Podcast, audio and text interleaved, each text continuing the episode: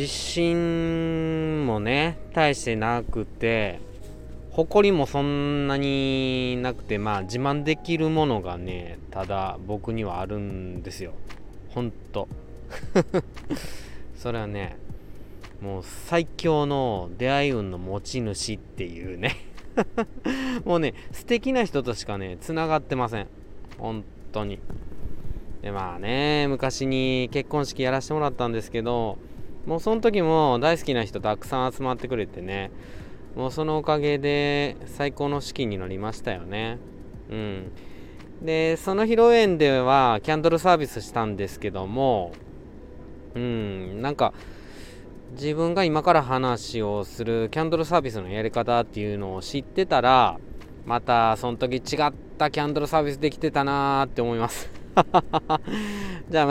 あそんな感じで今日はねキャンドルサービスの話させてください。この話は結婚された方もこれからされる方も、そんな予定のない人も普段の生活に生かせると思います。だからね、話のね核に入る前にちょっと顔に書いてある○×の話、キャンドルサービスする夫婦の顔には丸が書いてあるっていうね話ですね。実はあなたの顔には丸とか×がね書かれてるんですよ。いやまあねはっきりではないんですけどしっかり書いてあります。これがね見えるようになると手相ならぬ人相見にね少しなれると思いますよどうやって書いてあるのっていうと、実は簡単な話で、もうニコニコマークとねプンプンマークね書いてもらえばわかりますこれね角川書店から出てる変な人が書いた心が1/1000だけ軽くなる話っていう斉藤ひとりさんのお話ですね。笑顔なら誰でも服装なんです。服装って服のね七福神の服にそうね相手の相手服装なんです。笑うと目がちょっと下がって口がちょっと上がる、すると顔に丸ができるんです。顔に丸ができていれば人生何をやっても丸なんです。ところが怒ると目がつり上がるんですよ。両目がつり上がって口がへの字になってくると顔にバッテンができるというね、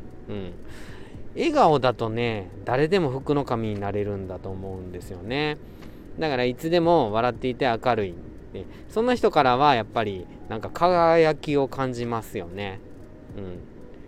でじゃあキャンドルサービスのやり方の話なんですけど、やっぱりね笑顔でしないといけませんよね。もうせっかく幸せいっぱいの式で祝福してくれる人たちも集まってくれてるんですから、笑顔じゃない人なんてまあいないとは思うんですけど、緊張してね顔の筋肉こわばってもなんとか笑顔でいたいですよね。笑顔でいれば人生何やっても丸ですからねじゃあねキャンドルサービスの素敵さっていう話ね。もうね多分ね結婚式みたいにあんなに人にろうそくに火つけまくることないと思うんですけど、また結婚するようなことがあればおそらく大きく披露することもないでしょうからね。キャンドルサービスってね本当に素敵なんですよね。何が素敵なんだっていうと、ほらあれってまず自分が輝いてるじゃないですかね。それで大好きな人にその光をね配っていくじゃないですか。で配って自分の光が減るかといえば違うでしょ、輝きが映っても減らないでしょ、どんどん広がって徐々に世界が明るくなっていく感じ、もう素敵じゃないですかあれでねキャンドルサービスってねそういうことなんですよね。これからも自分が輝いていきます。これからもその光を皆さんに映していきます。今までありがとうございました。これからもよろしくお願いします。とかってね、そんなこれからもをなんかキャンドルに込める感じ。でその上で俺たちは輝いていくんだ。周りを明るくするよ。そんなね気持ちがね持てればね最高じゃないでしょうかっていうね。ついでに言うとそれでも意気消沈しちゃった時は引いてくださいみたいなね、頼む気持ちもまあよしですよね。配るのも減らないんやったら配られるのも減るもんじゃないからね。もう頑張ってんですから、生きてるだけで。もう大変な時はね、支えてもらいながら歩けばいいんですよね。気にせずありがとうとね、なんか日もらいたいもんですよね。うん。でね、結局ね、毎日がキャンドルサービスっていう話ね。もうね、キャンドルサービスね、結婚式の話ばっかり。キャンドルサービスもうできないなーって、結婚相手もいないのに先の話をキャンドルサービスなんてとんでもないなんてね。大丈夫ですキャンドルサービスってね、毎日できるんですよ。まずね、仏壇を買ってきます。そしてろうそくに火をつけてとかってねまあそれ冗談ですけど、はい、まあ精神的なお話ですよね。人ってね、いつもね、心の中にキャンドルを持ってるんやと思うんですよね。それが明るく輝いてるかどうかはもう見ればわかります。そう、笑顔であったりね、愚痴とか文句とか悪口とかほどほどにして、嬉しいとか楽しいとか幸せとかラッキーとかついてるとか言ってる人はやっぱり輝いて見えるじゃないですか。もう不運なこともね、笑い話にしたりして、ね、そういう人はやっぱり周りの人のキャンドルが消えていてもそっとね、火をくべることができるんですよね。それが毎日のキャンドルサービスってやつですね。はい。またこれ斉藤ひとりさんの本なんですけど、変な人が書いたついてる話パート2っていうやつですね。自分が光り輝いてたらキャンドルサービスでみんなに光をつけてあげられる。キャンドルサービスっていくら分けてあげても光は減らないんです。私の光が半分になることはない。あなたの光も半分になることはないんです。ただ明かりが増えるだけです。明かりが増えて周りが明るくなる。全員が明るくなって世の中がどんどん明るくなるんです。だから私たちはキャンドルサービスをしなければいけない。うちに来たら光を見に来ただけじゃない、光を灯してあげるっていうね。まあね、そんなこと言っても嫌な職場で暗くて文句ばっかりでってね、周りにネガティブなことばっかり言う人が集まってるなら、でももしかしたらそれね、チャンスかもしんないですよね。光ってるところのね、中のキャンドルより真っ暗闇のキャンドルの方がね、目立つじゃないですか。だからね、ほら消えてるキャンドルがね、周りにいっぱいやったら、こりゃ灯しがいがあるわみたいなねで、そんなこと考えながら、なんかネガティブな人をね、消えたキャンドルに見えてきたらちょっと笑えてこないですか。うわ、あの人めっちゃ消えてるやんみたいなこの消えたキャンドルマンめみたいなねはい、小林正寛さんのね話でもね、いい話出てくるんですよね。笑顔で光って輝いてっていう本ですかね。闇がどんなに偉そうにはびこっていても、光が入ってきたら必ず光になります。自分が明るく光を発する人になったら、目の前の闇は闇でなくなります。笑顔でいつも明るいものを振りまいていたら、目の前にいる人の心に光が入っていきます。ちょっと飛ばして、世の中を暗いと嘆くより、自ら光ってその闇照らせね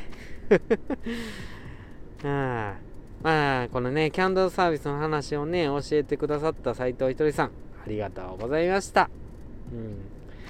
のね、知らんけどラジオが少しでもなんかあなたの中の何かをね、灯すものであれば嬉しいんですけどね。まあちょっとあれなんですけど、亡くなったおばあちゃんの話ちょっとさせてください。もうすぐ2月11日、建国記念日ですよね。この日って僕にとってなんていうか、ちょっと戸惑う日なんですよ。あのね、大好きなばあちゃんの誕生日に近い日で、まあ僕と違ってなんかこの時期にほとんど雪の降らない土地にね住んでるばあちゃんですから、ちょっと遠くてね、もうその当時も電話するのがね関の山だったんですよ。でね、2月10日やったっけ、2月12日やったっけ、ばあちゃんの誕生日とかってね、もうね、どっちやったかなみたいな感じで、2月10日にかけりゃ2月12日が誕生日だったりするんですよね。その時ももうね、おばあちゃんボケが始まっちゃっててね、でそれで何度もね同じ話繰り返すんですよ。もう誕生日も曖昧になっちゃっててね。でもね、ばあちゃんがすごいのは基本人を楽しませようっていうスタンスなんで、繰り返す話がね面白い話なんですよ。自分の失敗談をね笑いに変えて提供するだけでも面白いのに、それをね同じテンションでね連発してくるんですよね。でね、もうね微笑みがね止まらないですこっちの。そんで電話するでしょ。いやー、あんたが電話かけてくれておばあちゃん気持ちがポッカポカやわ、ありがとうさんとかってね言ってくれるんですよね。もうほんま嬉しいこと言ってくれるやんとかって。こっち帰ってきた時は寄ってよ、